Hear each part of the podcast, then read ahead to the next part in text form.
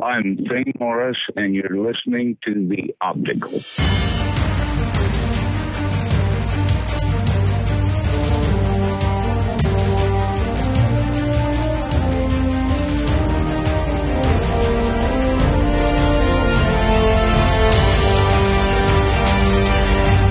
Welcome to episode six of the podcast.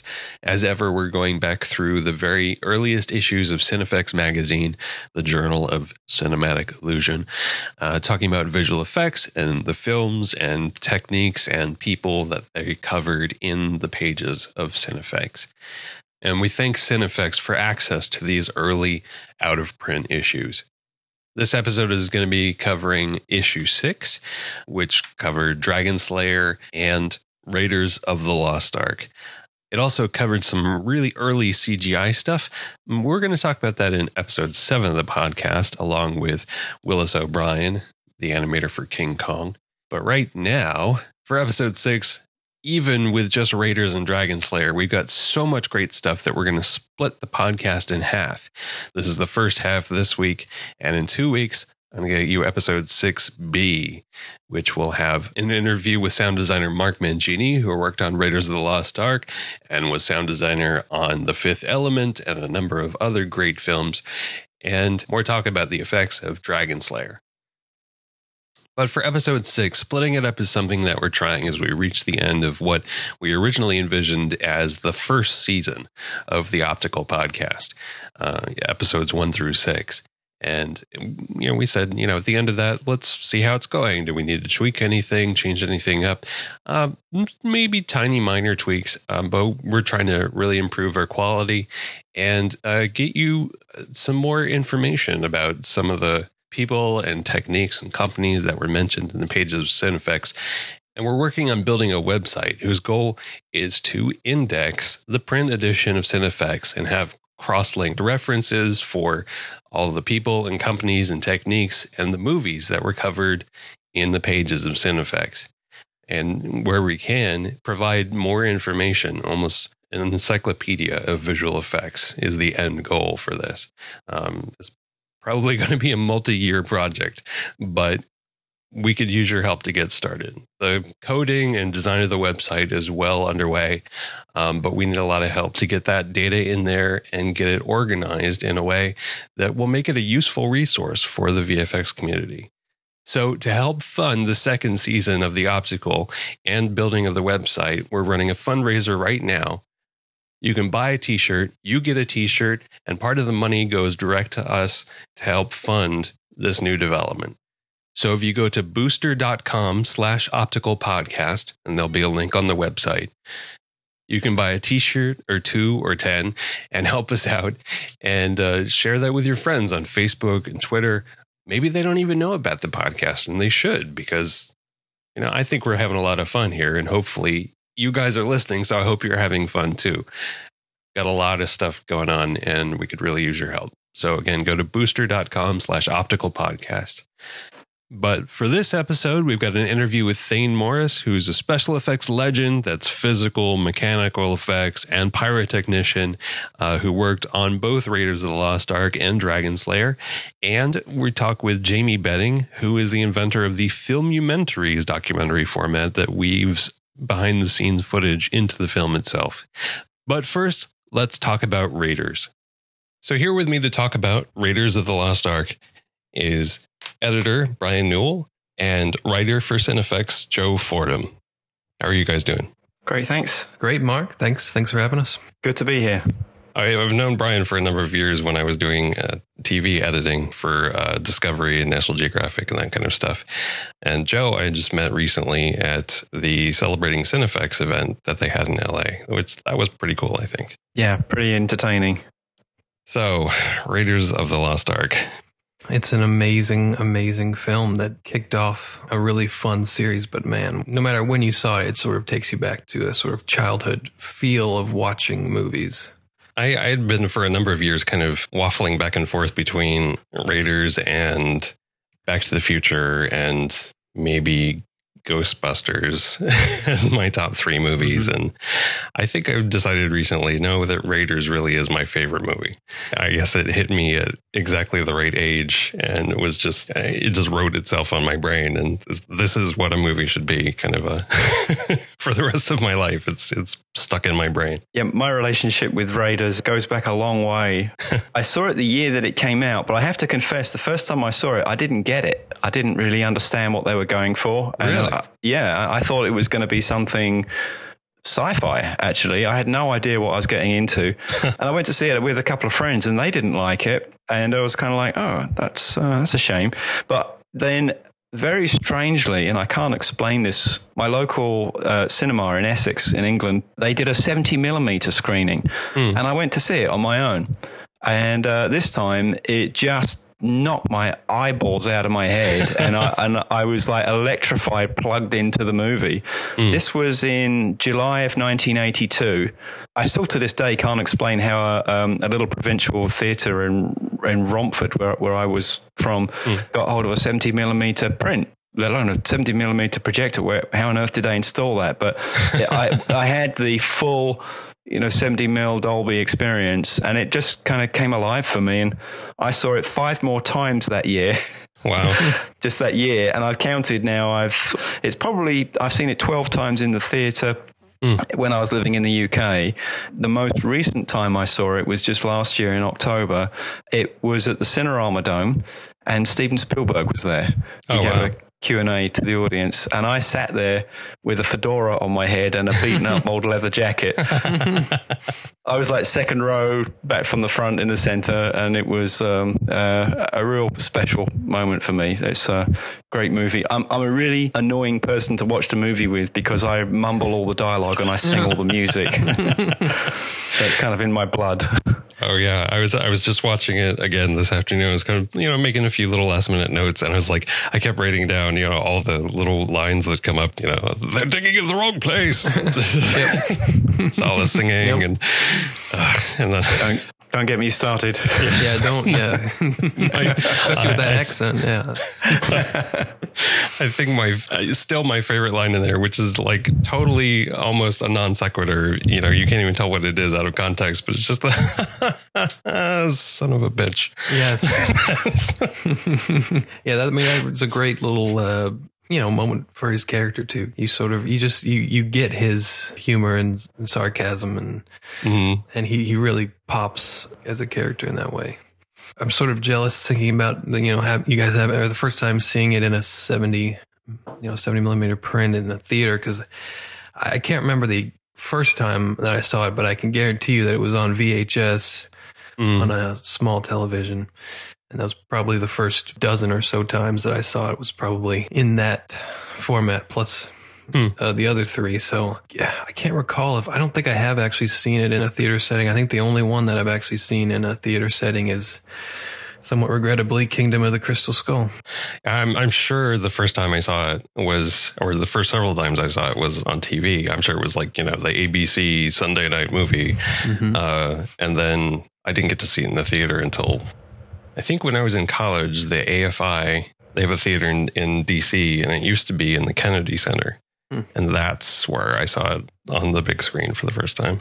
I have a question for you, Mark. Sure. And Brian, I don't know if you know, back in the day that the first making of book about Raiders of the Lost Ark was written by Derek Taylor. Mm. And I don't have that with me right now, but I swear I read something in there that the making of Raiders of the Lost Ark was chronicled by a pair of French documentary filmmakers that George Lucas took under his wing. Mm. And he commissioned them to cover the whole process from the beginning of development, that famous meeting where Spielberg and Lucas and Larry Kasdan sat down right. and, and brainstormed in January 1978, all the way through filming, all the way through post production so that he would have documentary footage that he could donate to USC as like a textbook example of how a Hollywood studio movie is made. and when I heard that, I thought, oh my God, I've got to go to USC. I've got to see that footage. Mm-hmm. And I don't know if it's true or if perhaps I misconstrued something that I read. But you know, the wonderful uh, making of documentary that was aired on PBS in uh, 81, Right. that was by Philip Schumann. But I don't know if that is a result of like a cut down version of it or if it ever went full whack and did the documentary series for the students at USC. I'd love to know if that's true or if it's just something I dreamed. But uh, I thought it was very prescient of George Lucas and it was very telling about the movie because in a way it's a movie about movies. You know, the, the way it throws back to the old serials and everything. Right. And, and, and I think that's what, when I finally got the movie when it clicked for me that's what thrilled me because it, it made me realize how much i love movies and and how much i could learn from them and it was a real sort of life transforming experience being able to analyze how that whole thing was put together and and realize what they could do to create a movie on that scale. Hmm. I'd just love to know if that if that documentary series really came to pass. Yeah, I didn't know about that. I'd be very curious to hear because I believe one of the Blu-rays is the PBS one, Yes, yeah. which is still great. But Yeah, Yeah. That's, that, that's only sixty minutes though. So Yeah. uh, and it's great. I mean, amazing footage. I think it's some of the best documentary behind the scenes footage because it's so candid.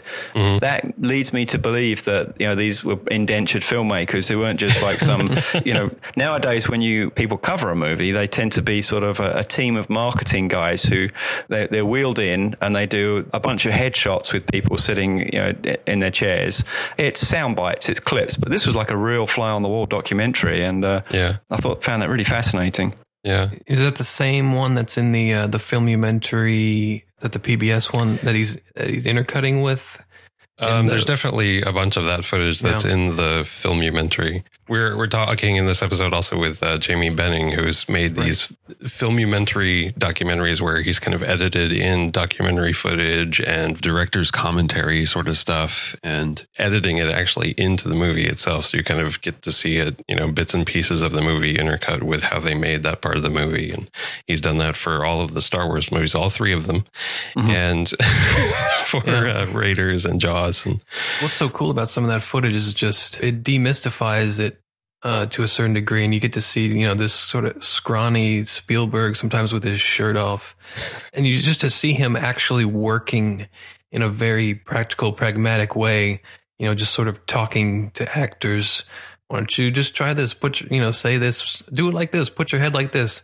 It just sort of takes him down from this great cinematic genius and just and you sort of can see him just working Right. uh, and that's such an awesome thing to see I was pretty surprised too to find that they, uh, I think it was the Cinefex article that said that they had planned it for 85 days and they actually finished 20 days early, right Yeah. which is crazy. Nobody finishes 20 days early. There's a lot of anecdotes about the film that you can find in different forms, and it's probably one of the most written about films. But Yeah. if you go back to the old American cinematographer, they've got articles written by Dougie Slocombe, the cinematographer, Right. and by Spielberg.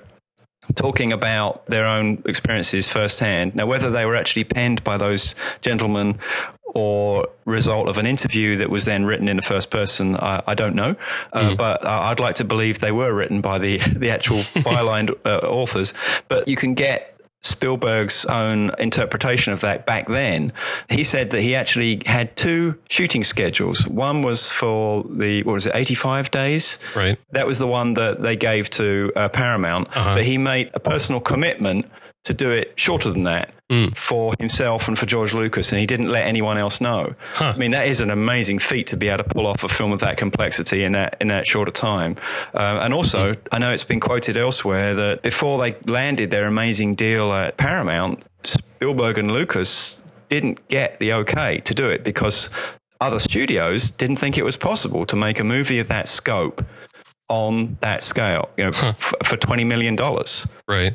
Well, we live in a different world now, but um, they set themselves up with those goals. I think both George Lucas and Steven Spielberg for similar reasons. But for Spielberg, I know he was coming off of a really tough time on 1941, Yeah. where he'd famously been shooting up teen takes and going over schedule and over budget on a, on a very complicated film. But um, and he wanted to prove to his friend George Lucas that he could tighten his belt, just get on with it, and not mess around, and not allow himself to be pretentious and go back to the old sort of heyday of, of Hollywood where they would turn around so many quota quickies and make some pretty amazing films um, on very tight schedules with very limited resources. Hmm. And um, it worked. yeah, totally did. Uh, as far as visual effects goes, it seems like surprisingly few. Mm.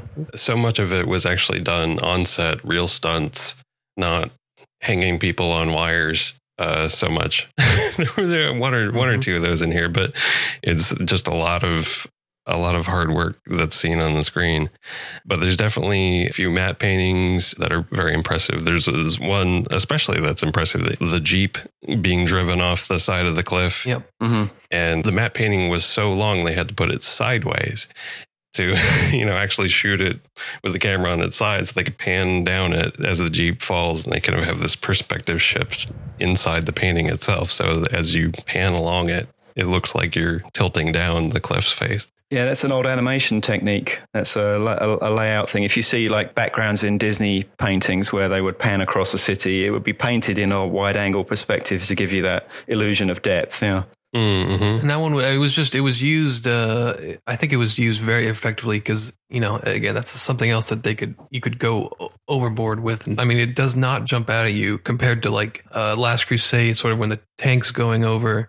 It's, that's, that one's a little more cartoony um, you know, and, and, but this does not stand out. It doesn't jump out of the uh, doesn't jump you out of the movie. Well, it's because you're you're right on to the rest of the chase. At that point, you're you don't even have time to think about it, and it looks good. I mean, yeah, especially for 1981. Alan Maley was the head of the matte paintings on right. uh, Raiders, who's a, a, British gentleman, I may add, who came up with, uh, uh, he did a lot of work for the Bond films and Disney mm. movies made in England. And he had Michael Pangrazio and Chris Evans as junior matte painters, I think. All they were, they were at least doing the work with him on that. Mm. And I'm not sure which one of those three gentlemen did that particular painting. It escapes my mind. But obviously, mm. the, uh, the one that kind of has gone down in history is the the end shot of the movie, which was done by Mike Pangrazio. And uh, when I was um, covering King Kong for Cinefex magazine, mm. I uh, went out to New Zealand to chat with Peter Jackson and all of his guys. They mentioned who the the head of their um, art department was in putting the environments together, and it was mm. Mike Pangrazio. And it's like, oh, you're kidding. so I, I, had a, complete geek moment where I got to meet Mike, and he was very unassuming. And uh, probably ev- everyone that meets him probably reminds me of that shot. But uh, yeah, he's still very much involved in uh, creating amazing environments, um, working for Weta Digital out there in New Zealand. Um, but that was definitely one of the big thrills. Right. I have managed to encounter a number of the stars of the visual effects of Raiders of the Lost Ark working for uh, Don Shay and Cinefex. Mm-hmm. I interviewed Kit West once for City of Ember. Uh, I think he was amazed that I connected him with uh, you know Raiders of the Lost Ark, but mm. uh, he's the guy that blew everything up. you know, there's a, there's a moment after they've just got done with stealing the Ark from the uh, flying wing, and right. there's a, a, foreground shot of Paul Freeman as Belloq standing there in the desert, and uh, he's just made some sort of very villainous pronouncement, and it, uh, uh, and behind him, boom, there's this big column of fire, and he just goes, Jones. Whenever, whenever I see that, I always think, Kit West.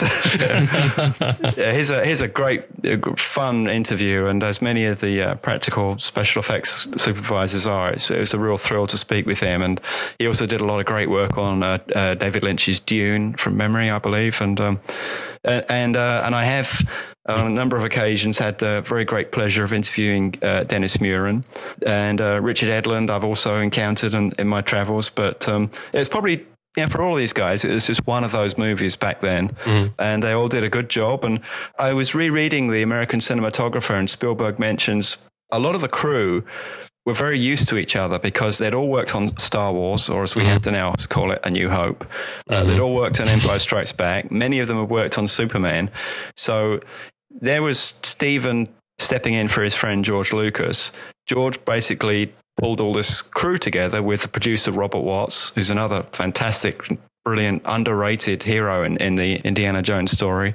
Mm. And art director Norman Reynolds, um, art director Les Dilley, the costume designer Deborah Nadoolman, who's uh, the wife of John Landis. Uh, mm. She put to, she put together, you know, the fedora and that leather jacket.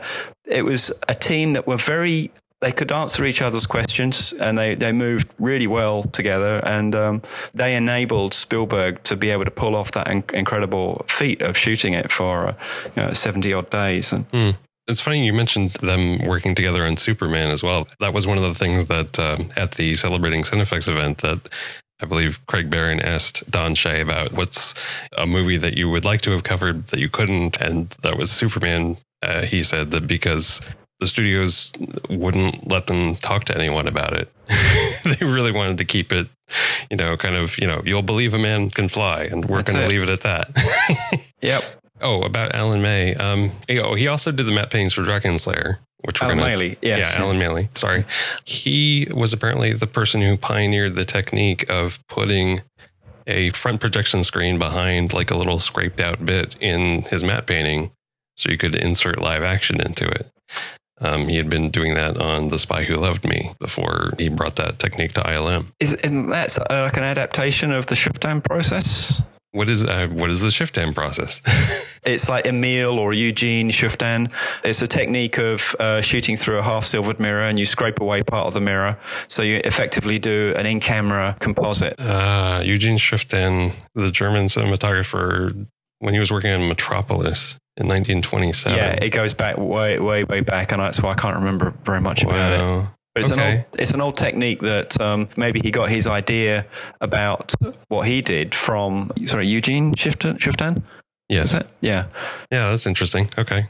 I don't know. I, am like I'm constantly realizing how much I don't know about the history of special. There's effects. been a lot of clever guys. Um, some of them very obscure, you know, from like Eastern Europe and did you see um, Hugo Scorsese's movie about? I haven't. No. I covered that one for Don, and and uh, it gives a perspective on this guy who was a toy maker mm. in France, and and how he was enchanted by the idea of moving pictures, and he basically built his own cameras and just started messing around and trying things out, mm. and uh, it's really inspiring. Actually, it's all tied up in a it's an adaptation of a children's story, told in a kind of fairy tale way, but it's beautifully done, and I couldn't work out what Scorsese's in was on the show until I started to realize, talking to uh, Rob Legato, the visual effects supervisor, mm-hmm. that it was the magic of Georges Méliès in that case and mm-hmm. that inventiveness that gave birth to the beginning of trick photography as we all know, Scorsese is a huge historian when it comes to film, and yeah. he's probably one of the most knowledgeable filmmakers out there about film history.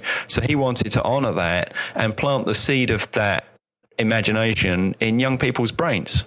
Hmm. By using that book where uh, Georges Méliès is a fictionalized character, but nevertheless it's based on real life, and it's I find it really inspiring to find out how you know when people are just learning how to put film together. That you hmm. know, Georges Méliès would actually have to punch his own sprockets in the film. You know, it's a, so there's a lot we take for granted today. I mean, I can uh, shoot something on my camera, edit it on my on my laptop, and uh, put it on the internet, and a million people can see it.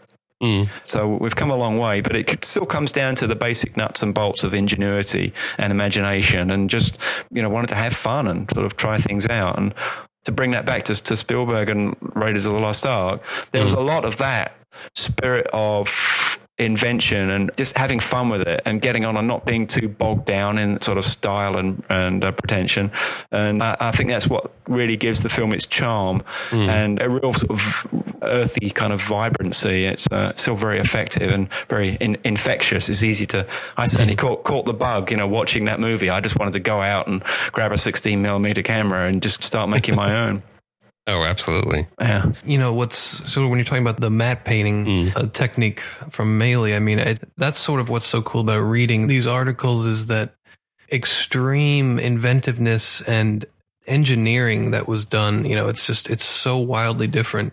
ILM, thinking about the fact that they were making Dragonslayer and Raiders um, mm. simultaneously and reading in depth on some of these techniques you know, that are so intense with and complicated using water tanks and all these different ways of projecting and blue screen and the way they're matting things out. And it's, I guess the sort of the, the imagination it's it's still there in in cinema today, but it's sort of been transferred. I think from sort of you know hands on you know imagination to now it's all in your own brain but um mm. it's just so fun to read just these guys in a shop just figuring things out there's a very interesting passage in Don Shay's story. Actually, I probably should mention that Don Shay, the, uh, the, the publisher of Cinefex, actually wrote the Raiders of the Lost Ark story in, in that mm. Cinefex number six.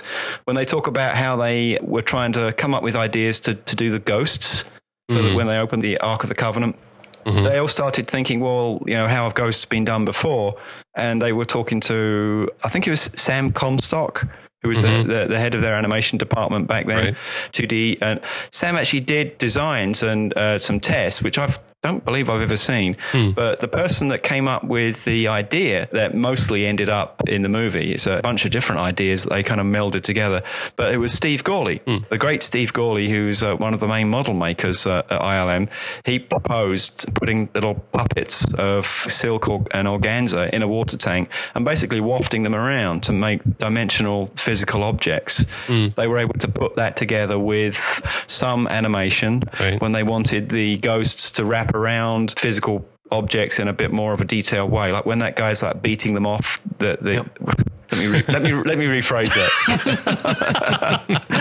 when that Nazi is um, uh, kind of trying to wave his arms to uh, prevent the the ghost from wrapping around him, that was more of an old fashioned hand drawn animation uh, right. done by uh, the great John Van Vliet who's now a, a, brilliant visual effects supervisor in his own right. So they used a, a whole load of techniques, and then of course uh, there's a great story where they they got the receptionist from ILM, um, Greta mm-hmm. Hicks was her name, and they mm-hmm. they they did like a, a white face ghosty makeup on her, laid her belly down in a swing and sort of dressed her up in wafty material and then swung her towards the camera. And they used that as a live action element for that ghost that swings into the foreground and then transforms into the Angel of Death, which is a Bruce Nicholson composite that blends from Greta's face into one of the Death's Head skulls that they had left over from the shoot in the UK that Chris uh, that Chris Walas had, had done up. And so you got a whole bunch of different techniques there, all to create that very ethereal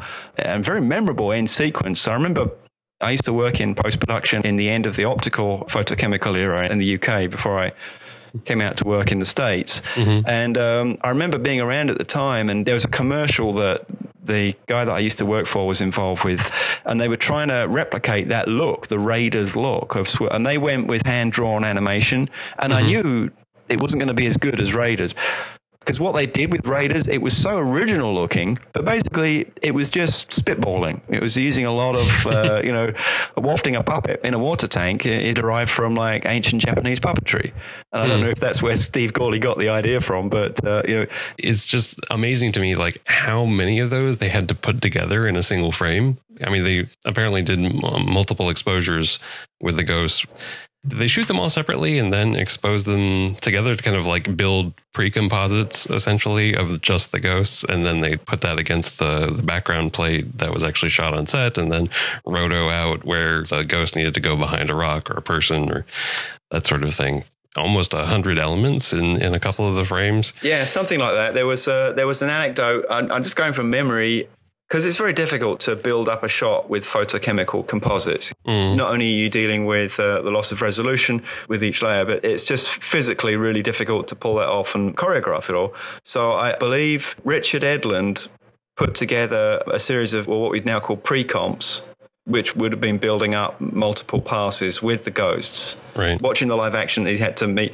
and, and just choreographing what he could. And then it was like know, maybe like a dozen or so ghosts in that one pass, so that Bruce Nicholson could take that and he'd have one element of like 25 ghosts or something. Yeah. Can I mention? Hmm. My favorite moment in that whole uh, uh, opening the Ark sequence, you can see it in the Making of Raiders of the Lost Ark documentary. Mm-hmm. It's when the lightning first strikes the Nazis Mm-hmm. Uh, you get that wonderful deep bass thrumming noise, and then things start popping and a little bit of electricity flying around. but then you get these fierce beams of energy uh, that go spearing out across the canyon, and mm-hmm. and it hits each of these Nazis like boom, boom, boom, boom, going mm-hmm. through their chest, and you see it kind of coming out of their eyes. And what was brilliant about that was that there's a fantastic um, blend of a practical effect and an animated effect introduced optically. And mm-hmm. what really sold it, I think, is that Richard Edlund had the idea of putting projector bulbs, yeah. really, really intense, tiny lights, and just physically wired them onto the performers so that the actors could actually physically see these things were going boom, boom, boom, boom, boom through mm. the crowd, and and it really you know, it created a natural lens flare, natural in camera, actually made by a real light. right. Not mentioning any names. No. but but but but, uh, but you know, it really gives that such a punch, and it's very unique. I can't really think of a of a precedent in film. That was another great thing, yeah, from that documentary. And you see them calling out basically the roll call for when people are supposed to be hit with the light, uh-huh. and you just see all these guys in rows and just one at a time, all you know, some of them lighting up, and then having to convulse, then the other ones lighting up. It's it was that was really uh, fun to watch. Yeah. And I, I tried to get a, um, an interview with, with Chris Walas, and I wasn't able to get in, in touch with him. And I, I hope to at some point talk to him about a number of things, but uh, one the one thing I was like, okay, he's talked about this twenty thousand times, so I'm not going to ask him about this. Is the melting head of yeah. Toht at the end? Yep. Yeah of course, it's been documented to death now. But um, there's actually a cool thing on the uh, the Blu-ray. I don't I don't know if it was on a previous DVD or not, but they had uh, Kerner Optical rebuild the effect, so you could kind of see how it was done, hmm. taking the mold of the face and and painting gelatin into it, and and putting that on top of a skull, so that you could then point heat guns at it and melt it. Yeah. But yeah, very cool to see how that was done, even if it's a recreation yeah. 30 years later. There's still a lot of curiosity about that effect. Um, mm. From time to time, uh, it will pop up on special effects forum chat boards. And, and um, mm. But I think really the definitive answer uh, to how that was done, uh, Don really spells it out. I think if you follow what the Cinefex article shows you, you could get a jump on putting it together in your kitchen if. Mm-hmm you had that air cannon and Thaine Morris with a couple of shotguns. Oh yeah, the great Thaine Morris. Yeah. We actually interviewed him, so you'll be hearing that in a little bit. Yeah, he did, he did all the like the uh, fire and pyro uh, effects uh, that they did at ILM, the, the stuff that was done for the effect shots, like the um, pillar of fire that comes out of the Ark at the very end. You know, it's arguably risky that you know you got people watching this uh, movie you know, the entire time. And then all of a sudden you're just throwing tons of effects at them um, over the last couple minutes. But I think it's a testament to A, the fact that you're so on board with everything from characters and story and writing that you're just mm-hmm. totally in and that they were done so effectively. And yeah, I mean, the melt, the melting head is, I mean, that's just an image that is just seared onto, I think, everyone's brains. I mean, the exploding head, fine. The other guy, I guess his head kind of shrinks, but just the right. the blood running down and the it's just one of the greatest images just from a pure visceral level. Yeah, there was definitely something seared on my brain when when I was what seven or eight years old. There's a great comment from Richard Edlund in uh, Don Shay's story that Mm. You kind of get the feeling that they ran out of time a bit and they had to rush uh, towards the end. Mm. And he says that there's a couple of shots in there he just wishes he could go back and redo. And he doesn't actually name them. But the reason why he mentioned that, his big thing for why that sequence is so effective is because of the way it's edited. Mm. And uh, of course, it's the great Michael Kahn, who's uh, Spielberg's editor on nearly all of his films. But, right. but also, apparently, George Lucas had a real close hand in the, the way that entire end sequence was put together. Hmm. And the technique that Richard described is that sometimes you get shots that might not be as good as others, but if mm-hmm. you can pace them so that when they appear, they'll pop up in between a couple of really good ones. Mm-hmm. Before mm-hmm. before the weak shot started to disappoint you, uh-huh. if you hit them with another really good one after having just given them a really good one, it's like you, you kind of forgive the weak one. Everyone mentions to me that the Nazis flying up the pillar of fire is the, the one that is kind of lets it down a bit, but uh, mm-hmm. I've never really been bothered by that. And I find it no. kind of interesting that years later, a lot of people have um, become very critical of visual effects and used it as a uh, this film's phony. Uh, in fact, uh, the term like as a bad thing, you know, like uh, it's not a real film, but because it's got visual effects in it, and the pejorative adjective is CGI. That Mm. term to most people means something bad. Hmm. I don't know if it's just me being idealizing my childhood, but I don't ever remember uh, sitting in a in a movie theater and having someone shout out, "That's so optical." like a bad thing. I, I, it's kind of hard for me to equate because it's like, don't you guys just don't you realize how much work goes into these shots? And can't you give them a break? And uh, Oh, what- exactly. What, what we're putting on screen here is impossible. There's no other way of doing this. But so I'm very forgiving of the uh, the Nazis. They were in fact Ken dolls Mm. uh, you know, like Barbie and Ken, and uh, I believe it was Paul Huston, Lorne Peterson, and Thaine threw into uh, some sort of pyrotechnic furnace. Oh yeah, no. It said in the article that they they had the model and then they turned it upside down so that the flame could come up into it and then kind of spread along the surface. Yeah, Yeah, that's very clever. Yeah, that's a gravity. It's a gravity gag. I mean, it's um Yeah. now probably. I'm going to use a pejorative um, reference to modern day filming. Probably, if you've got a younger filmmaker who's grown up very familiar with uh, liquid simulations of digital fire, they probably wouldn't even consider doing it for real. They would just like, oh, you know, we'll just we'll just take a, a lidar scan of the set and then we can uh, do a flow line simulation to uh, to make that look uh, look great, and probably would look great. But it's kind of fun that they actually got a bunch of Ken dolls and blasted fire over them. You know, it's, uh, and I do. I, have to say also because I'm getting on my high horse now because it does to touch Sure. a ner- nerve with me. I deal with it every day for work. Is uh, there are some great filmmakers out there who really get it. They grew up watching movies like Raiders, and the people that made Raiders loved film. And they instilled that love in a generation of filmmakers who are out there and they know how to call the right shots. They know when to use pyro. They know when to use a miniature, and they know when those things will break down. So uh, it's not all bad, but it's you can really learn a lot from from watching a movie like Raiders. Uh, The love of film sort of building on itself. These people were like honoring the movies that they loved as kids, and and that infused a new generation. I think. Um, and that and that's exactly why I do this podcast. Is you know I, I love this stuff. I love the craft that goes into it, and so much effort and thought and love that these people put into you know the effects that they're doing. That fascinates me. That you know these people are so passionate about it, and I try to celebrate as much as I can, and not you know not nitpick. It's not Yeah. my place to to Yeah. do that. good. Yeah. We're going to come back in a little bit for more discussion about Raiders of the Lost Ark with Joe and Brian, but for right now, it's time for the Optical Trivia Contest, brought to you by Cinefex. What would summer be without its celluloid superheroes, and what would Cinefex be if they didn't give each its due? So, faced with dynamite images from Captain America, the Winter Soldier, and The Amazing Spider Man 2, they've decided once again to share the glory and lend their cover to both films. But that's not all. Their Dynamite Summer issue also includes stories on two other summer hits, Godzilla and Maleficent. And there's a special surprise waiting that will blow your mind. An article on the legendary Willis O'Brien and his bitter rivalry with producer Herbert M. Dawley that challenges long held assumptions about what was at stake and who was to blame. You're not going to want to miss this revelatory expose. Multi Oscar winner Dennis Muren says a shocking betrayal fit for Extra or TMZ finally gets told in Cinefex, and it's a doozy. Issue 138 is out now, and you can order barcode free copies with either cover from their online store. Order your copy now at Cinefex.com.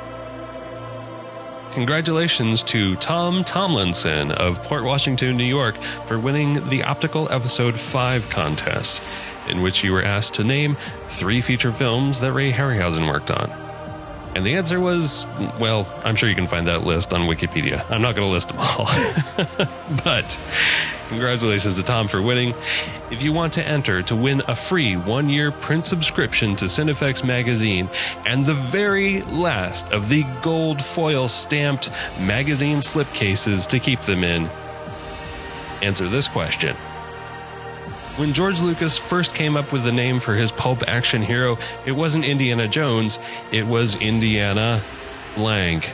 Fill in the blank and send your answer to feedback at opticalpodcast.com by July 19th, 2014 to enter to win. Find past winners and full contest rules at opticalpodcast.com slash contests. We'll come back to talk with Joe and Brian a little later in the podcast, but right now I have with me Jamie Benning, creator of the Filmumentaries documentary format. How are you doing, Jamie? I'm good. How are you, Mark? Excellent. Thank you so much for being on. It's my pleasure. It's, it's always good to talk to somebody that uh, is into similar things to me. um, so, what exactly is a filmumentary? Okay, well, first of all, it's a made up word, um, obviously, and a bit of a mouthful. But um, what it is, is uh, I sort of invented this format where you have the film running as it normally would be, but it's kind of interspersed with deleted scenes, alternate takes, audio interviews, um, it could, mm. audio commentary. So it could be archival stuff, could be new stuff that I've done myself. Mm. And it kind of shows the film unfolding as you're watching it, but you still get to watch the film, but just in a new and hopefully interesting way. That's very cool. How, um, I guess the question should be, how have you been able to do this without the studios getting angry with you about it? well, I think actually, uh, and this is a question I've been asked many times. I think actually it's they they've kind of grown up the studios. I think in a way they realize now that mm. as long as a product doesn't damage their product, you know, a fan product uh, could come along and say something very anti them. Maybe they'd have a problem then with the copyright. But I think they realize now that actually, if it's not doing the franchise any any harm, then then why come down on it hard? You know, I'm not saying that my stuff has help fill their pockets. But there was one point when I released Star Wars Begins where it was on like 60 websites or something on the front page of AOL. And, you know, that's not going to do them any harm with the Star Wars logo left, right, and center as it already is. But, you know, every mm-hmm. little helps, I guess. Mm-hmm. I think part of the reason that, that Lucasfilm and Paramount um, have not uh, come knocking on my door is probably because, you know, I always try and state whenever I'm interviewed that I don't make any money on these. I never have and I never will unless I get permission mm-hmm. um, through through some other means. And they are just kind of love letters to my favorite films. They're not they're not money making schemes. I think people have a hard time believing that the cynical people out there, but I do genuinely just do these because I enjoy it. Um, but uh, yeah, it'd be nice to make a bit of money now and again. I did get interviewed actually for a documentary that's coming out in October where they did pay me a little a little thank you amount in an envelope at the end of the interview, but that's the only time I've ever received any money related to this. And, it, you know, it wasn't directly right. related. So I, I, actually just watched that last night. Star Wars Begins okay. and uh, the Jaws, mm-hmm. Inside Jaws is that's the yes, name of that. Yeah, mm-hmm. that's amazing amount of stuff that, that you've got in there, and new interviews with uh, some of the people involved as well, right? Yeah, well, that's what I've been trying to do with each project that I've done. I've tried to introduce something new and sort of ramp things up a little bit. So with both Indiana Jones, the raiding the Lost Ark, I called it, and mm-hmm. Inside Jaws. I did some of my own interviews, and you know, it's a direction I'm kind of heading in with it. Hopefully, that um, I, I, can create lots more new material to to sit alongside that archival stuff as well. Right, and we're discussing uh, Raiders of the Lost Ark in this episode, and I uh, thought it was really cool the um, interviews that you got with uh, Wolf Kahler. Is that how yeah, you pronounce his right. last name? Yeah, yeah. He was great actually. I one of the guys that follows me on on Twitter, he said, "Hey, I go to these conventions and I collect autographs, and Wolf um, Kahler's going to be there."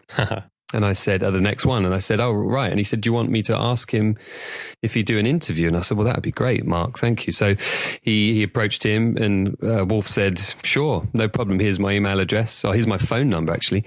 and uh, this was a couple of years ago now. And I just picked up the phone and gave him a call. And he was really gracious and really willing to be involved. And um, this is the thing that I found actually along through doing both Indiana Jones and Jaws is that people that are involved in the film are very proud of it and they want to talk about it. You know, um, it gives them a chance to talk about it, uh, perhaps above and beyond, you know, Spielberg and Lucas and Harrison Ford getting a chance to talk about the film every time it's discussed. Mm-hmm. The people that were involved in it in some smaller amount can have a have a talk as well. And Wolf was great. He lived in North London at the time, and I popped up there and we met in a cafe and just had a hmm. chat for a couple of hours. Oh, very nice. Um, it's great. Yeah.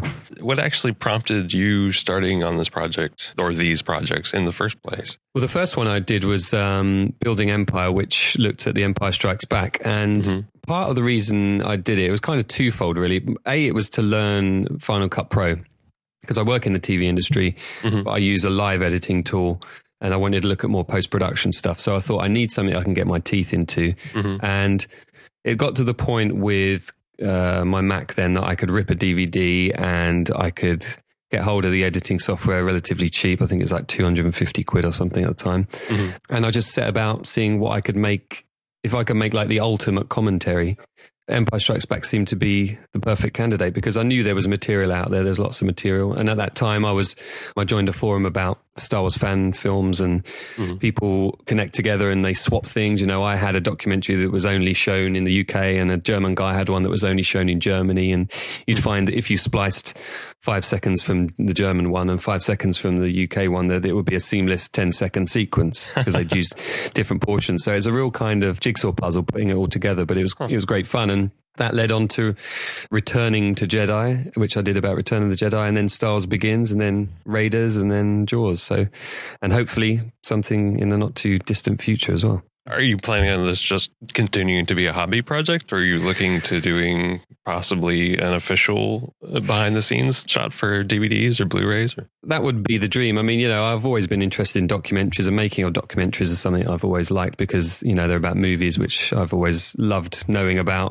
behind the scenes since I was a kid, since I had my 1st making of Empire Strikes Back book, I think it was. Um, but yeah, the, the plan is to move into that arena if possible. And I have been approached by a well known Hollywood director last August. Hmm. And I was invited onto a movie set and met some genuine movie stars. And, you know, there was all this, we're going to make this, we're going to do this, we're going to do books, we're going to do filmumentaries, you know. Um, and of course, it's Hollywood. So there's a lot of that goes on. So I'm not getting myself too excited. but in the last couple of weeks, actually, we've been talking to a production company. We've been talking about budgets. We've been talking about the studio we're approaching. It's- We're actually a week too early po- probably for this interview because in about a week's time i'm expecting to hear back from quite a big studio about potentially doing um, an official filmumentary i won't say who it is and what it is yet but um, it's a bit different this one if it comes off. It's, it'll be quite unexpected. A lot of people will go huh? That movie? Really? But what i'm hoping it will do is it will prove not only to myself and the studio but also to the potential audience that you could do this on any film you know? And you can adapt the, the format for any film. And we will see. We'll see if it works. Right now i've got about half a dozen interviews lined up. Maybe eight interviews lined up that uh, as soon as I get the green light, I'll just be jumping on the phone and potentially out to Europe and um, over to America to do some interviews. So fingers crossed it'll happen. You know, these things obviously can get to that point Sure. and then just crumble. So I'm not allowing myself to get too excited yet. And I'm not relying on it as an income because I have a, a job already that I love doing. So Sure. yeah, we'll see. Keep your fingers crossed for me. Yeah, absolutely. And uh, once you uh, find out more about that and are ready to make it public, we'd love to hear about it and share it with our listeners. I'll, I'll be telling everybody who will listen because I've not been able to say anything for so long now. It's been well, it'll be a year in uh, in August. So Oh wow. How do you go about like finding? I mean, obviously, you say you kind of like swap some stuff with uh, you know other people in this group, but are, is there more like uh, how do you do the research for for finding these behind the scenes bits? And Sure. I mean, it's, you know, it is like an adventure, really. I start off by looking online and then that leads me to books and then that might lead me to people who wrote the books. It might lead me to people who know somebody who was involved in the film and they might have a connection there. And I might talk to them on the phone, but not interview them because they don't want to be interviewed, but I'll find out another lead.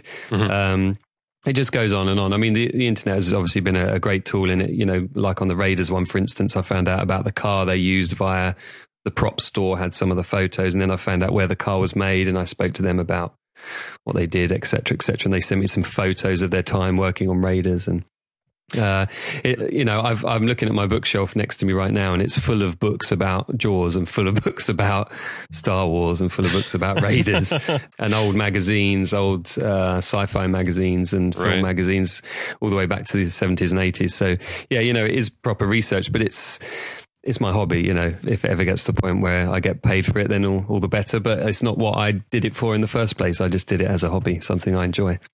what's been the response publicly? What have you heard from people who have been watching these? Well, it's always been very positive. I mean, the, you get the odd person that, you know, is just, oh, it's just the same old crap rehashed, you know. But uh-huh. now that I'm doing my own interviews as well, it, it isn't the same stuff. And also with the Jaws one, I was able to track down a guy who'd worked on a 25th anniversary Jaws documentary that didn't get completed, and he very graciously gave me all of his interview material to use. So there's stuff on there Oh, that even the most diehard Jaws fans have never heard, even if they've read about it or heard about it before. They've not heard about it in this form from the horse's mouth, kind of thing. So mm-hmm. yeah, so the response has always been very positive. You know, I'm really sort of pleased when I hear from people like there was a guy in Canada who was using my stuff in his film studies class.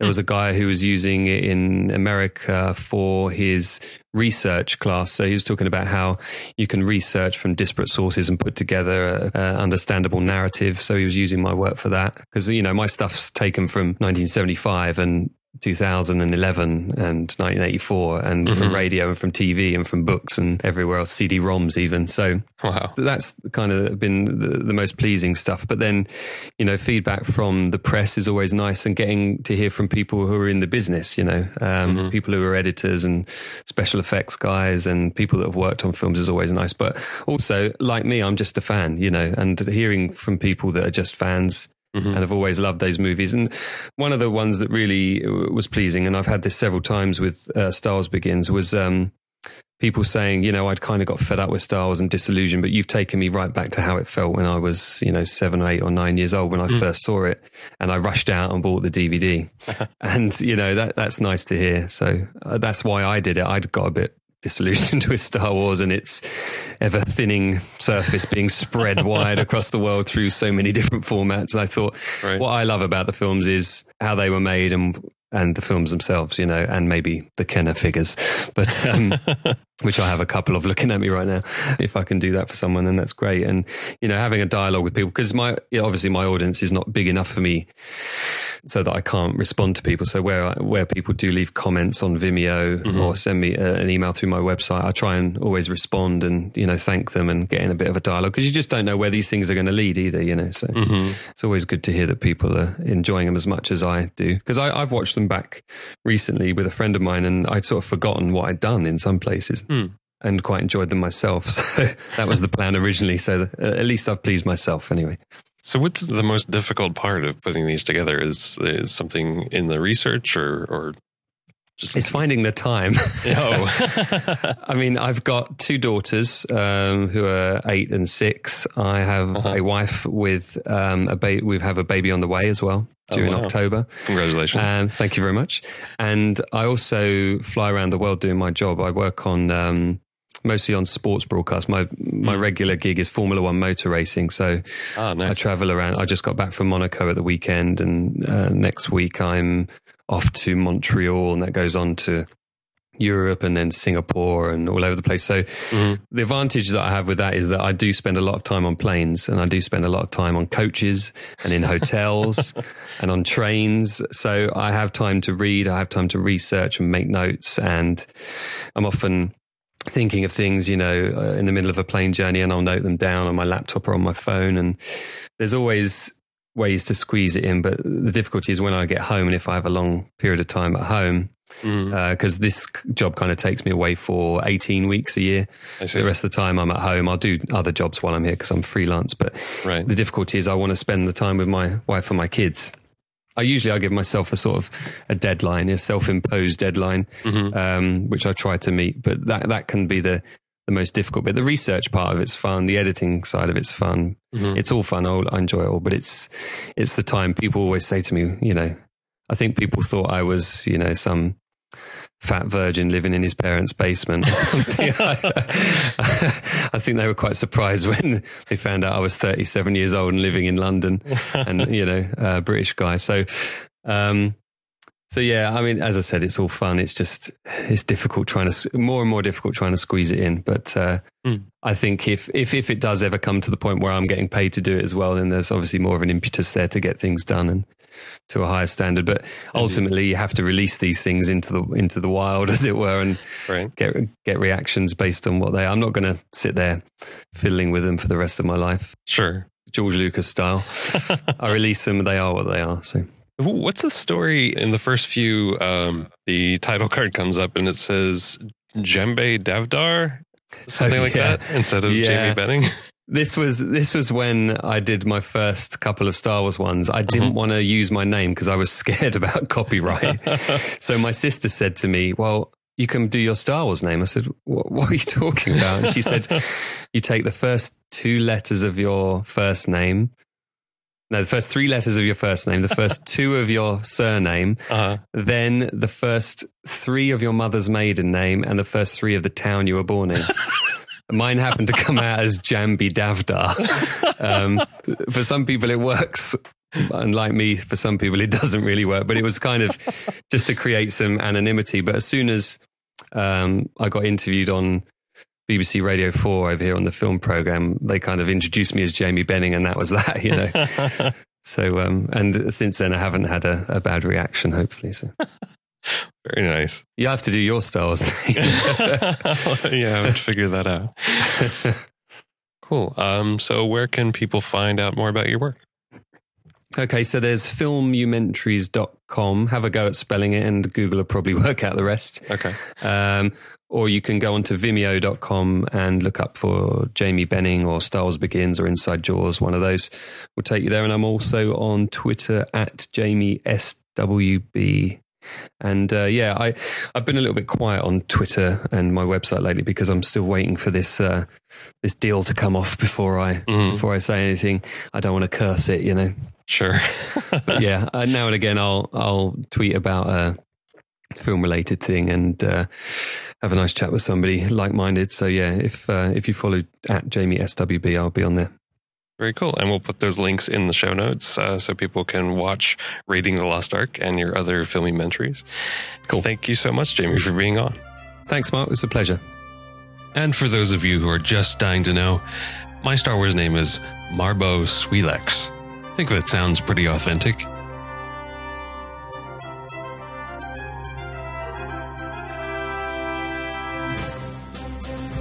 This music and all of the music in this episode of the podcast is by friend of the podcast, Digital Droo. Find more about his music at digitaldroo.com. Still to come is more chat about Raiders of the Lost Ark with Joe Fordham and Brian Newell. But next up, we talk with Thaine Morris, special effects legend and pyrotechnician.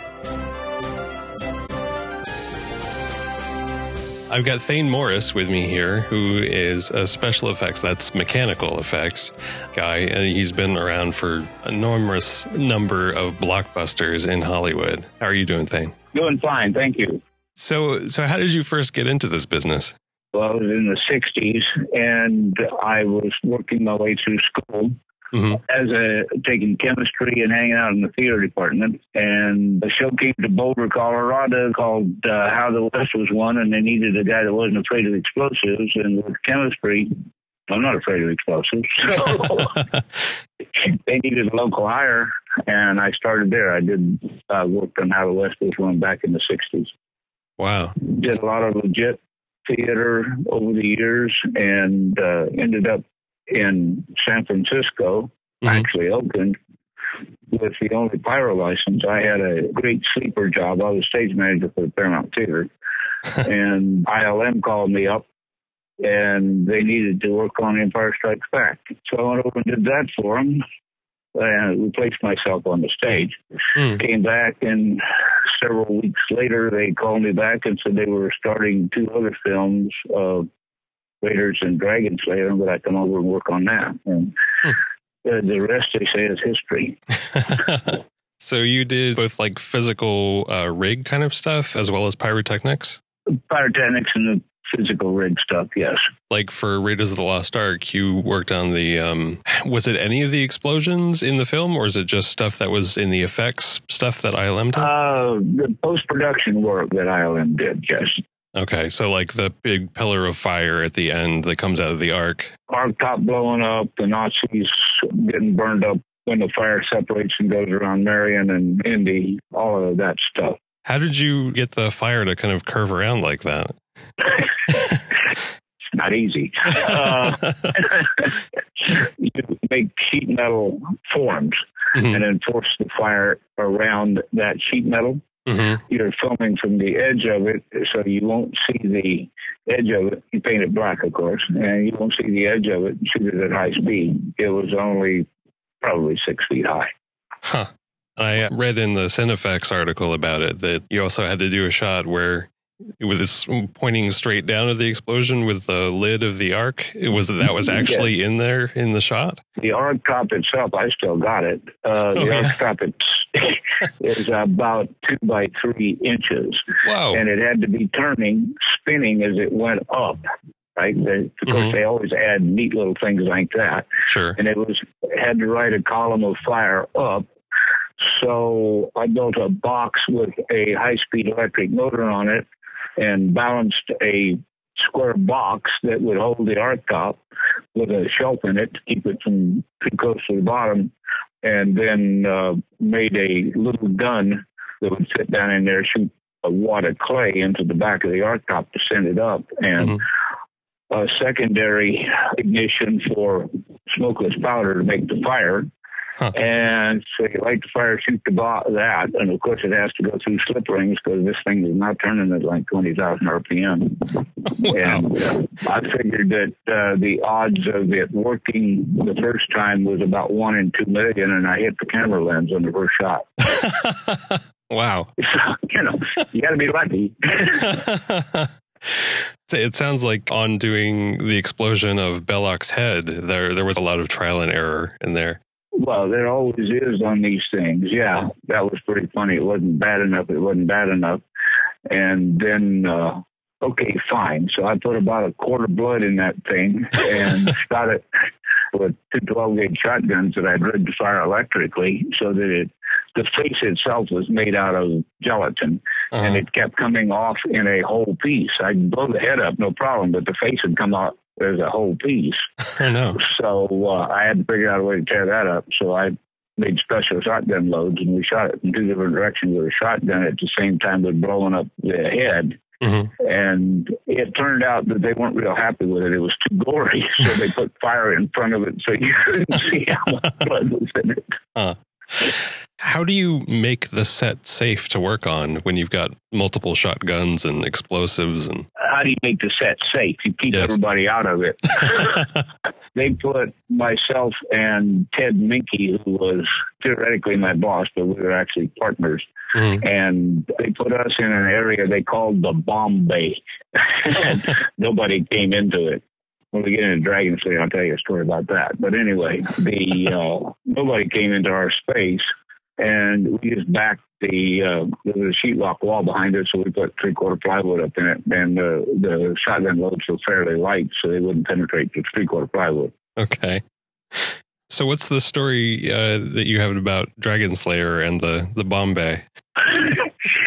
we had a, a woman uh, working there, uh, Laura Buff, Mm-hmm. And uh, they had given her the job to go around to, to check on everybody and make sure they were working. and we were shooting Dragon Flame, the breathing fire, right. uh, in different angles so that they could just cut it in wherever they wanted to. And uh, we were using propane and lycopodium, and it was overpressurizing this uh, 20 by 40 room that we were in, and it popped your ears because we're blowing a fire 40 feet across this room, Wow. and it it'd pop your ears. So I took the door off, hung the curtain up. she walked back into the area, and of course you're shooting in the total darkness, so it's lights out, roll camera, speed, cut, uh, right? Mm-hmm. uh, everybody okay? Yeah. Well, it was, you know, there's one cameraman, uh, Ted and I in the room. That was it. Uh huh. Everybody okay? Yeah, everybody's all right. And we hear whimpering outside the door. Or go out there and here's this this lady curled up in a fetal position crying. Oh no. and she she looked up and said, "You're still alive." so she walked down the hall into a totally dark room, pushed the curtain back, stuck her head in, and this huge fireball fired. And she, she of course, now is blinded, and he thought everybody in the room had died. Got her up off the floor, saying, "No, everybody's fine." Uh, you know, poor little thing, sent in the wrong place. That's great. There was a, a bit in the Cinefex article that I read that uh, said that you made this special smoke. There was like one cloud in Dragonslayer that it like it had to be one big cloud Oh, that okay. spread out. Yeah, the, the the wizard stands on the shore and waves his arms, and this cloud comes ripping at him. Yeah. It's an ideal shot for a cloud tank, Hmm. but you know what you know what a cloud tank is. But Yeah. they wouldn't let us use the cloud tank because they were using it in Raiders, so Hmm. we had to figure out a way out of it. So um, we took uh, clear, absolutely clear plastic, Mhm. made a frame that would hold the plastic at an angle, set the camera up on the high tripod looking down over that angle, and then use pyrotechnic smoke and run it up over that clear plastic Hmm. against black so that uh, it looked like this thing was a big, ugly gray and black cloud coming straight at you. Hmm. And we did it pyrotechnically rather than in a cloud tank, which is the right way to do it. What would you make that kind of smoke out of? What? How did you create that? Oh, that's uh, it's really nasty smoke. It's a hexachloroethane based smoke with a metal powder in it, and you're making a highly chlorinated poisonous smoke when you do that. But uh, Oh. it's the only thing that's really dense. So uh, it was again me, the cameraman, and Ted in the room hmm with a along with a big fan, and it had a big roll-up door on it. So we would shoot a take, roll the door open, run outside, clear the air out, go back in, do another take. Mm. If you're an, a mechanical effects guy, you're going to breathe things you shouldn't anyway. I suppose so. The company that you used to work for and now you own is Roger George Rentals, correct? They were a rental house. Roger helped me out early on. hmm He was an effects guy that started in the industry the year I was born. Wow. and he was the king of the low budget back in the day. He was here and had this rental house, and uh, I guess it's 15, 16, 17 years ago. He we wanted to sell it, so I bought it, and uh, now I run that along with MP Associates, which is a manufacturer of explosive materials. So, what kind of stuff do you provide to the studios? Uh, basically, rain, wind, fire, water, all sorts of different size fan from a standard Will Richardson E fan all the way up to a 454 Chevy motor with a, a huge blade on it. Wow. What do they use those for? Is it just for like simulating storms or? Yeah, wind. Yeah. You'll see them. They'll use them if there's a rainstorm, high wind. You know, we're going to simulate a tornado or a hurricane. They'll rent one or more of those fans and uh, a rain bar, which is uh, well, we go up to 100 feet long. You hang them off a crane, dump the rain down, blow, blow the fan through it, and you've Hmm. got one hell of a storm. Wow. We have the quiet electric fans that will be rented to TV shows or movies where they're working inside on set, and the curtains on the window are blowing, and the, the things don't make any noise, so they'll set it up in the corner, and Hmm. the the curtains will sit there and flop, and they'll run around for days and just sit there and blow on it. Hmm. They were originally uh, invented by a guy by the name of Ritter. Everybody calls him a Ritter fan, but uh, there's two or three other manufacturers of them. The blades were all made by a guy named the name of Fritzen, who is out of business, and they're a special blade with a reverse tip on them, so that the wind don't slide off the end of the blade and pop. Hmm. You know, when the blade's turning, you know, the air will slide off the end, and you get that noise. Right. If the air can slide off the tip of the blade, it makes it stop. Same thing that they put those winglets on airplanes for. Huh. It keeps the air from spiraling Interesting. it comes off the end of the prop.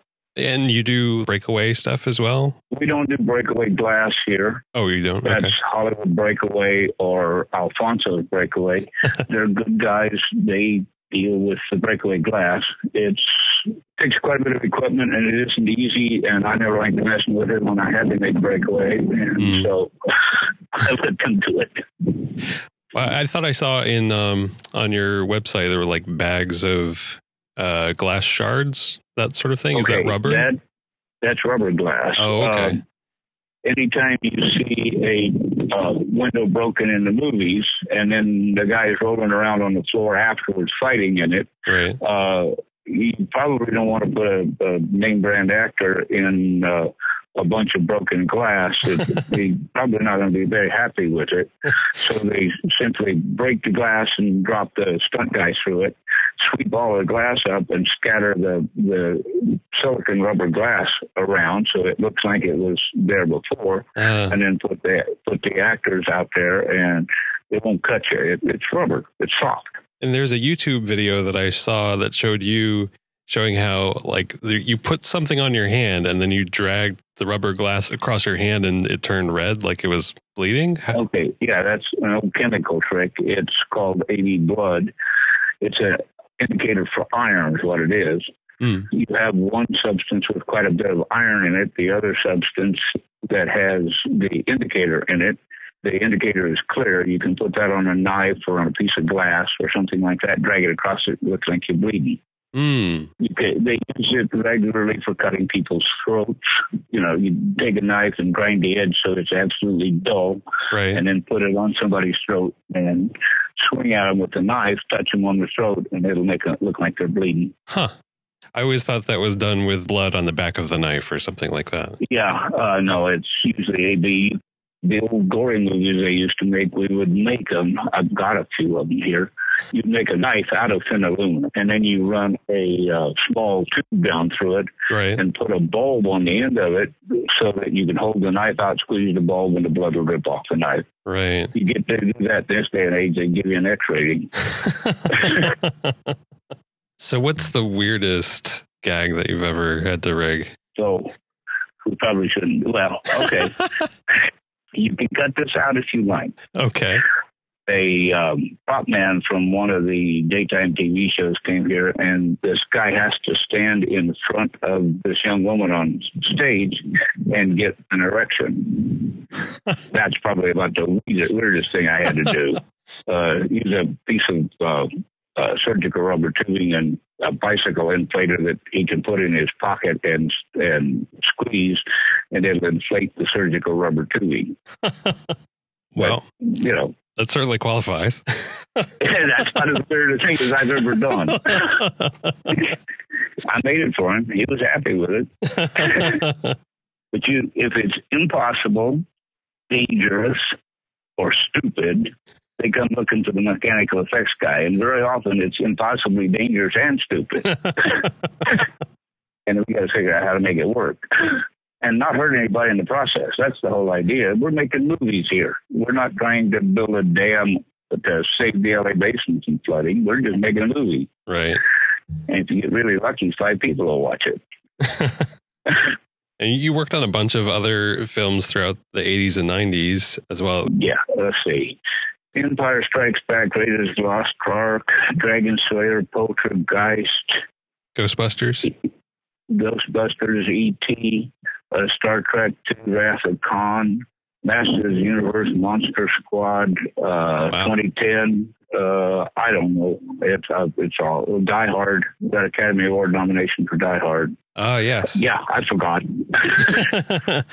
Very nice. Oh, it says here you also worked on uh, Big Trouble in Little China. Big Trouble in Little China, yeah. Primarily there, uh, I was the prosthetic, or the, as we call them, the rubber room, the guys that make all of the rubber molds and stuff Mhm. like that.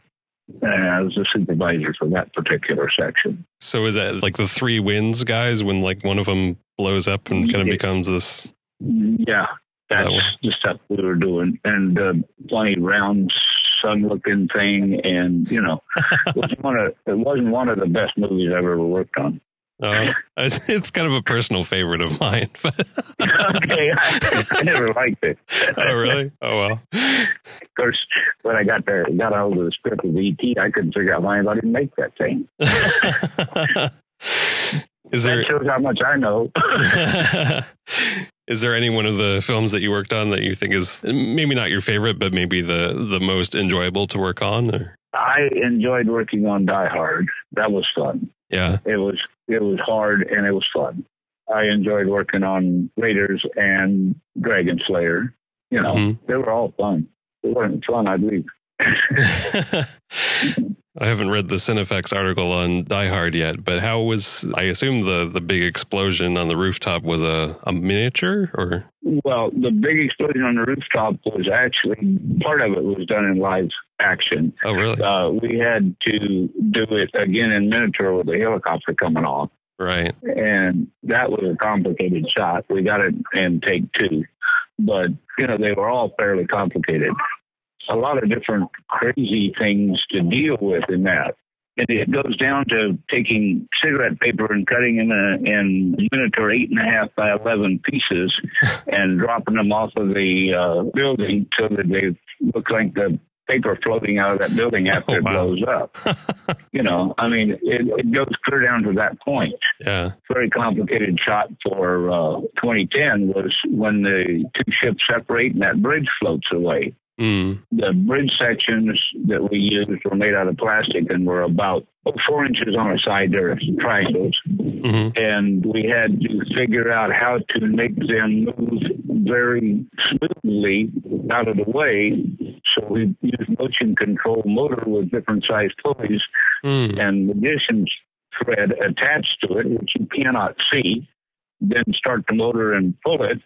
And in order to keep the wind from blowing on it, we put it inside the cloud tank, which is a big glass box. hmm That was about a two day project Wow. for about three seconds in the film. Someday, if I put everything together that I've done, I think I might have 30 minutes.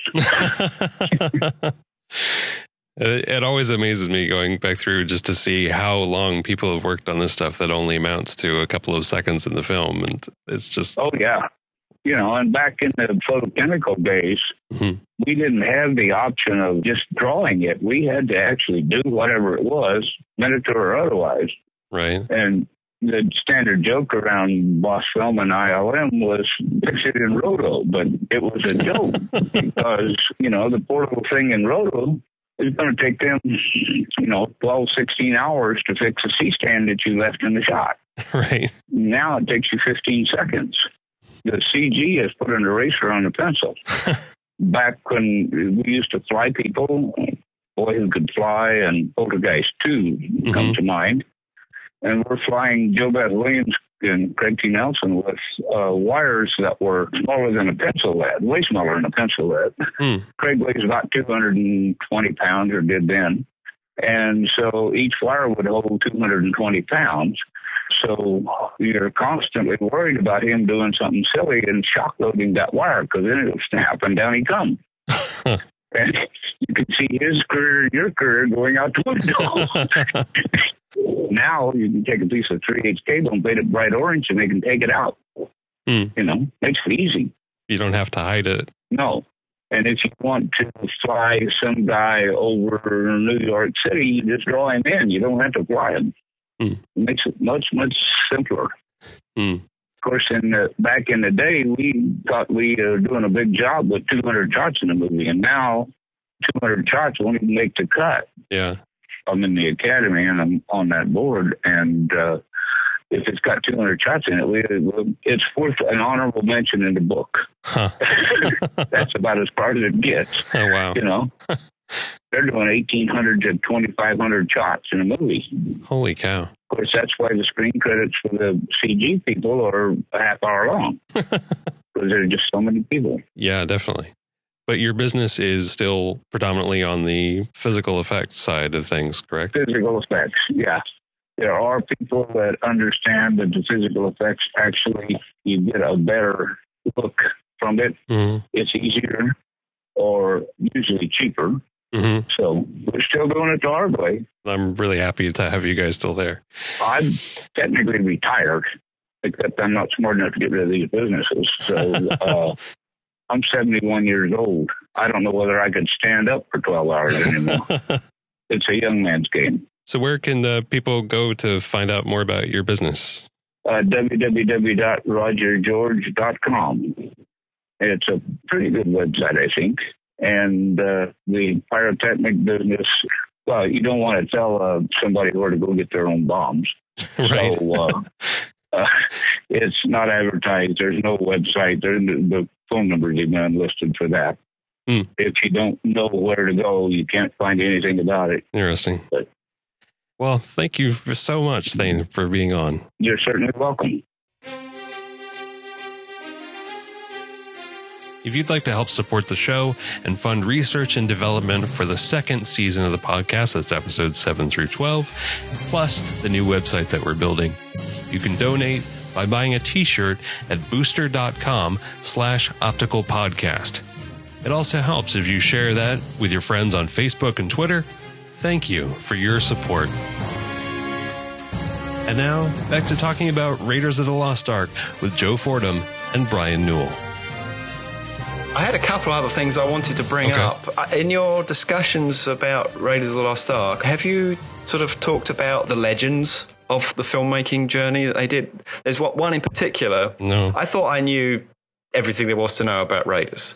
Uh, and uh, when I saw Spielberg speak at the Cinerama Dome, I mean, the guy's a great storyteller. Period. Mm-hmm. He's really, and he can really hold an audience and spin a yarn. Mm-hmm. But he was able to come up with some interesting anecdotes. And I think one of the most interesting stories that everyone seems to know, because it's sort of like an IMDb bullet point, mm-hmm. is a story about how Indy came to pull the gun on the Arab swordsman. Oh, Yes, right. Of course. It's like everyone, everyone could kind of like roll their eyes thinking they knew everything about that. I thought I knew everything about it. I've certainly seen Spielberg speak about it before and Harrison Ford. Sure. now, I recently read this book, which is uh, the memoirs of Vic Armstrong, the stuntman. And he put a different spin on that story. Please do share. Vic was working with Glenn Randall on the movie, and Vic did a lot of doubling for Harrison Ford. And infamously, everyone got very ill uh, when they were in Tunisia, and they they all had terrible problems with their uh, uh, with their Digestive systems. digestive system. Thank you. And they um, didn't have the uh, trunk case full of uh, SpaghettiOs that Spielberg had. no. But, so the primary thing on Spielberg's mind was um, he wanted to leave. He wanted to go home. He'd had enough of shooting in Tunisia. Meanwhile, the stunt team, Peter Diamond was the fight arranger. He specializes in, he's a great uh, swordsman. Uh, worked with Terry Richards, the, the big stuntman who plays the Arab swordsman, and Harrison and, and Vic, and they had worked out the choreography for that particular fight sequence. Of you know, Spielberg calls it the the quintessential whip versus sword fight uh, to end all whip versus sword fights. and they had worked out that it was going to take four days to shoot as storyboarded. Wow. Now, the day they came around to start shooting that, Spielberg says, I've got to leave. I'm going to be leaving by 3 p.m.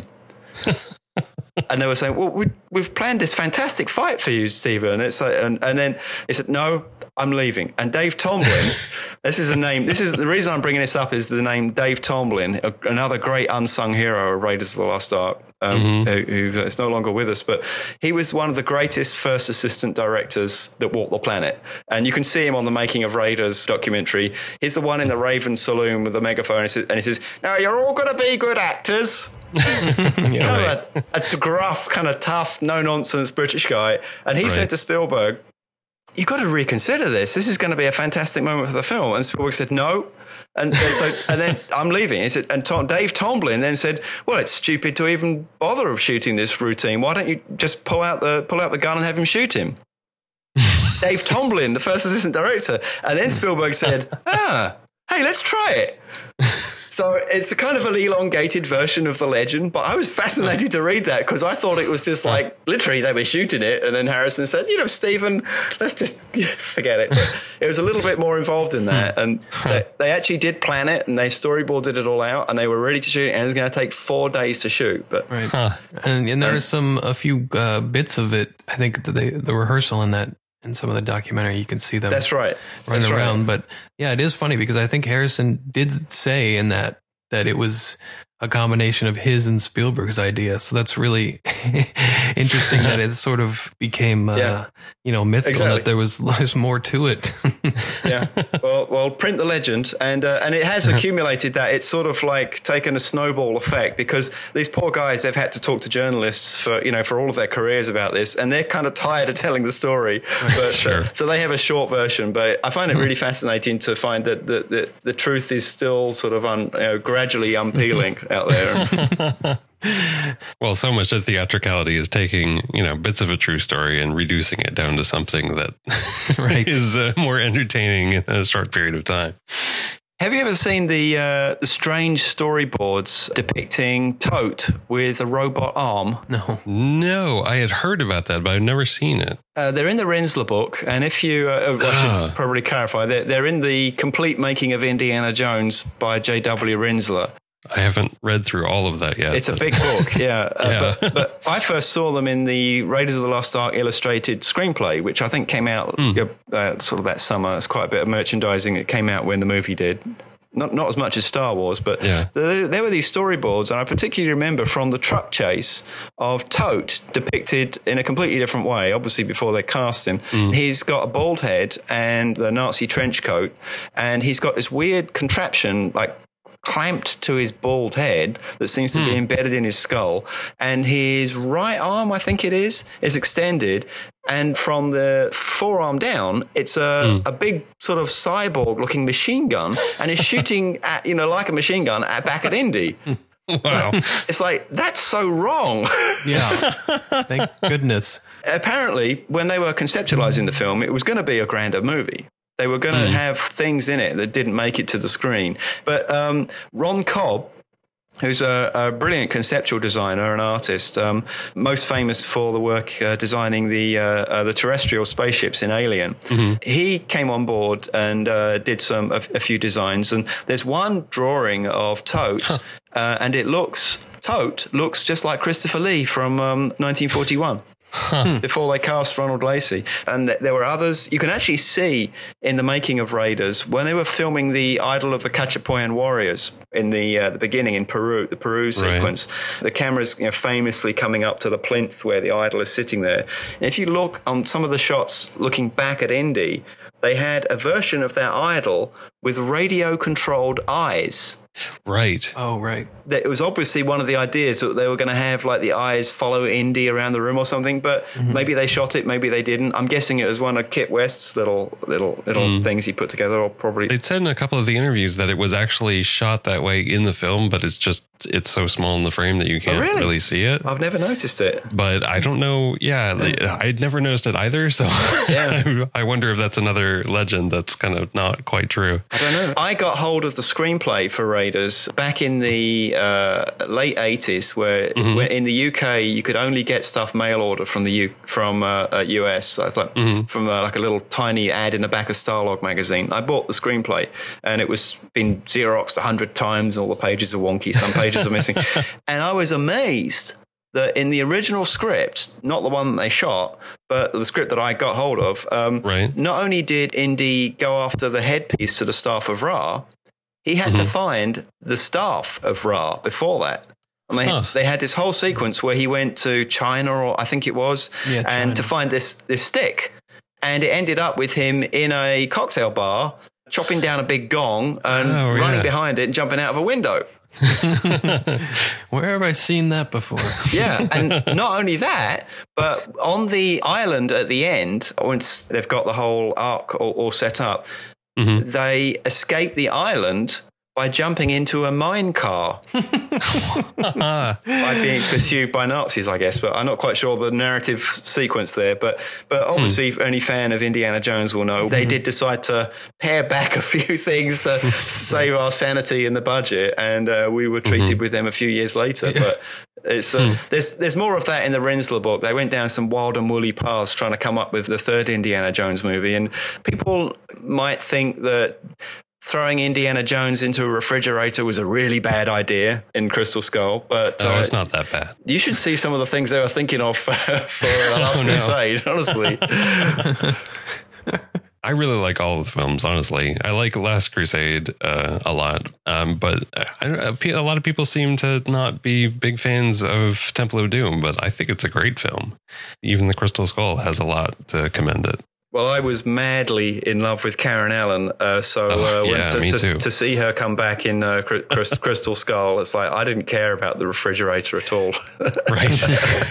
exactly. She was probably my first movie crush. you know, my disappointment in that movie was that, you know, I didn't think she was given much to do except drive a car and be be goofy. Whereas if you think about Raiders, I mean, so much of that movie, you know, it's, it's, she's it's such a great character and so well drawn out through so many scenes. Yeah. You know, that not telling you, just very showing you bit by bit, just drawing your character out. She's such a mm. wonderful character because it's really an American cinematographer. Spielberg talks about how he was trying to work out how the visual design he wanted for, for Raiders of the Lost Ark, working with mm-hmm. Douglas Slocombe, who he'd worked with before on Close Encounters, filming the India sequence.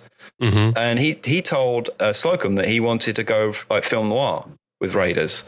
But Dougie, as Spielberg always referred to him, he had a different idea, and it slowly kind of came about while they were shooting. And they arrived at the visual look using shadows, but in a more painterly way. I remember one of the things that strikes me as like one of the quintessential images of Indiana Jones is when Indy first walks into the Raven Saloon, and you see his shadow painted on the wall.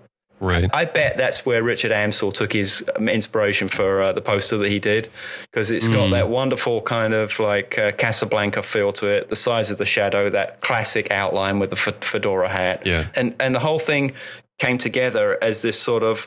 It, it wasn't a pastiche of film noir, but it had the flavor of it. It sort of found itself. And very much in line with that is uh, Marion Ravenwood's character because she's just the classic Howard Hawks, you know, tough broad, and she and she and she she's got moments of you know comes across as like a young uh, sort of lo- like Lauren Bacall. She's got a history. Uh, Yeah. You never quite know what went down with her and Indy, but obviously she was possibly even underage, and he broke her heart. And then Abner, I always wanted to know about Abner Ravenwood. Right. What was what was the story there? And uh, did it? Did either of you guys see the Young Indiana Jones Chronicles? Uh, I've seen bits and pieces of it, but N- no. certainly not all of them. Yeah, I don't know if they ever did an Abner story, but I always wanted to know about Abner because when I heard that Temple of Doom was going to be a prequel, I thought, aha, we're going to meet Abner. Oh yeah. Yeah, they do talk Yeah. about him like he was, you know, as, as skilled and interesting yeah. uh, I wonder if they do. I, I think all the young Indy stuff is on Netflix now. First, you know, you can stream it. So, yeah, maybe it's worth going back and looking at those. There's a lot of those, uh, the kind of alternate universe uh, Indiana Jones that I'm not familiar with. I know there's been a lot of books and uh, comic books, and uh, probably there are people more knowledgeable than me that are f- uh, familiar with those. There's, there's a great website for anyone that really is into uh, Indiana Jones, and it's called theraider.net. And mm-hmm. they chronicle everything, every magazine that's ever been, every book there is, and and the people that put that together have got a, a real love for Indiana Jones. It's a great reference. Oh yeah, and and they have a podcast too. where They just pull up an amazing amount of of detail about bits and pieces of the entire Indiana Jones mythos. Joe, maybe you know, since you've uh, researched this even a little further than I have. Do you know what they, what they did uh, when they were shooting around the flying wing with the propellers running? Are those? I can't believe those are real metal propellers with the actors right next to them. They made of balsa wood or something. I'd have to ask Kit West. I, don't, I never thought to ask him that actually. I, I always loved the spray of blood. Oh, yeah. but uh, I don't know. Uh, um, I don't think they would have had the facility to add them optically. Uh, I- Yeah. I never imagined that. Um, uh, I would just imagine it's sleight of hand with editing, choice of lenses, and composition that makes it appear that they're really. Uh, in close proximity to those blades, whereas I'm sure Yeah. the uh, they were far away. There was a terrible accident while they were shooting that, Oh right, didn't the um the, one of the wheels ran over Harrison Ford's knee? Yeah, that's right. He had his tibia between the tire of the plane and the and the ground, and that rotating plane was crushing it slowly. Ah. And uh, if it wasn't for the 130 degree Fahrenheit uh, heat that had softened the rubber of the tire of that plane, it would have smashed his uh, tibia into a 100 pieces. And of course, that's now come full circle because he's, s- I think, smashed up his leg uh, shooting the new uh, Star Wars installment. Supposedly, yeah. So we'll. Supposedly. Yeah. Supposedly. Well, I, there's an incident, and he was hospitalised. But I'm not. You know, people saying, "Oh, you know, he he he crushed his foot in the door of the Millennium Falcon." Oh, so that's not official news. Well, it's been conflated. I mean, George Takei uh, uh, put a Twitter picture of Harrison holding a sign uh, saying, "I did the Kessel Run in 500 parsecs." Or pardon me, Star Wars fans, whatever the, fr- the quote phrase is. But, but I but I couldn't negotiate the door of the Millennium Falcon. That's a fake. I'm categorically saying that's a fake because somebody's uh, you know took a picture of him from a, holding a sign. Never take a picture of yourself holding a sign and put it on the internet. there are people with Photoshop out there. People with Photoshop and evil minds, or just they just want to mess with you. I'm running out of cheat sheets, but there was on the subject of Douglas Slocombe's contributions that mm. there's something I've always noticed in Indiana Jones, and I'd never really seen it discussed, but there's a strange visual motif that runs through the film of uh, Indiana Jones' eyes and, and I'm not quite sure where it's coming from, but mm. I absolutely adore it. And the first time you, you, it occurs in the movie is after uh, Marion Ravenwood has rejected him, and she kicks him out of the Raven Saloon and says, "See you tomorrow, Indiana Jones." Right. And he just pauses in the doorway, and there's that one spot of light one on his eye. tiny spot just hits his eye, and you hear the wind of the, of the snow rising around him. And it, oh, I'm, I'm, getting goosebumps just thinking about it now. and then it's reprised later on when they're at Imam's house, get, uh, getting the interpretation of the uh, the markings off the, the, headpiece of the Staff of Ra. Mm-hmm. There's a shot of uh, this little boy played by Kiran Shah who actually went on to be one of the body doubles for Frodo Baggins in The Lord of the Rings. Mm. Kiran lays out some dates, and that scene is shot through a, a, like a Moroccan blind. And again, you just get that framing mm. of Indy's eye isolated in that Moroccan blind and in the background you can hear some like you know chanting going on. It's so eerie, and then the guy comes in and pours the poison. But uh, and and then there's mm. a, the third time it happens is during the basket chase. Yeah, when um, he runs from a, a, brilliant Spielberg moment, so like visually dynamic. I love that moment. From a fast spec, he runs right up, smack bang, with his two eyeballs perfectly doing the letterbox of that wonderful anamorphic screen. And uh, so it's something about Indiana Jones and his eyes, mm. and uh, it just oh, I love it. It's a very unusual kind of visual motif for the film. Yeah, especially that that piece in the basket chase where it's just like like you say, he runs right up to camera, and then you see that look on his eyes of, of recognition of mm-hmm. what what he's up against, yeah. and then it pans over to yeah. see that there's you know thirty different baskets in the marketplace. Exactly. yeah, it's great. It's great choreography. Yeah, yeah. They were just having so much fun, and uh, you know, I, I, know a lot of it. There are that that, that shot was exactly storyboarded, but uh, I'm sure just other little moments they just kind of improvised and they grabbed them on the set. Where can people find out more about your work, Joe? Well, I have a personal website where you can watch some of my short films, uh, for better or for worse, and uh, read some of my creative writing, and that's uh, flashfilms.us. But uh, most of my work for the last 13 years, uh, you'll find in the pages of Cinefex magazine. Excellent. Well, thank you so much, Joe, for being on. It's been a pleasure.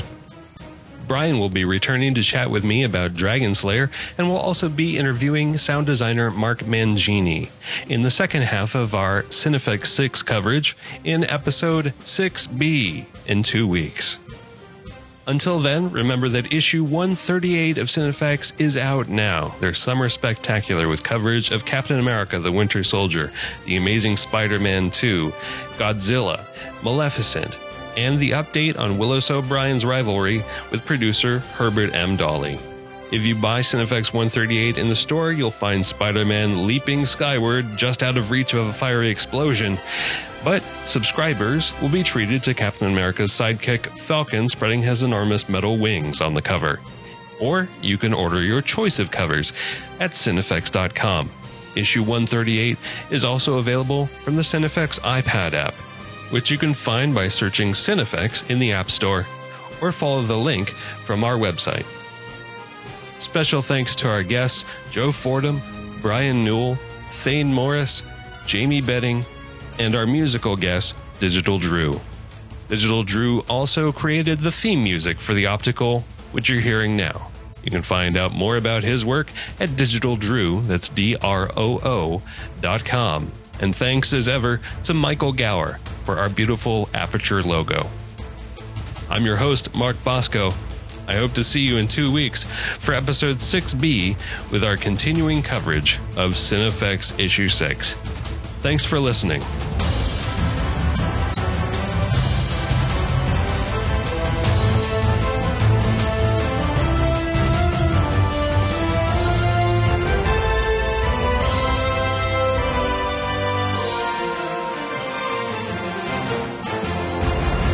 This is Joe Fordham, and you're listening to The Optical.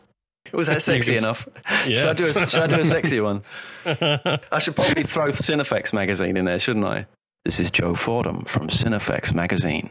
Thank you for listening to The Optical.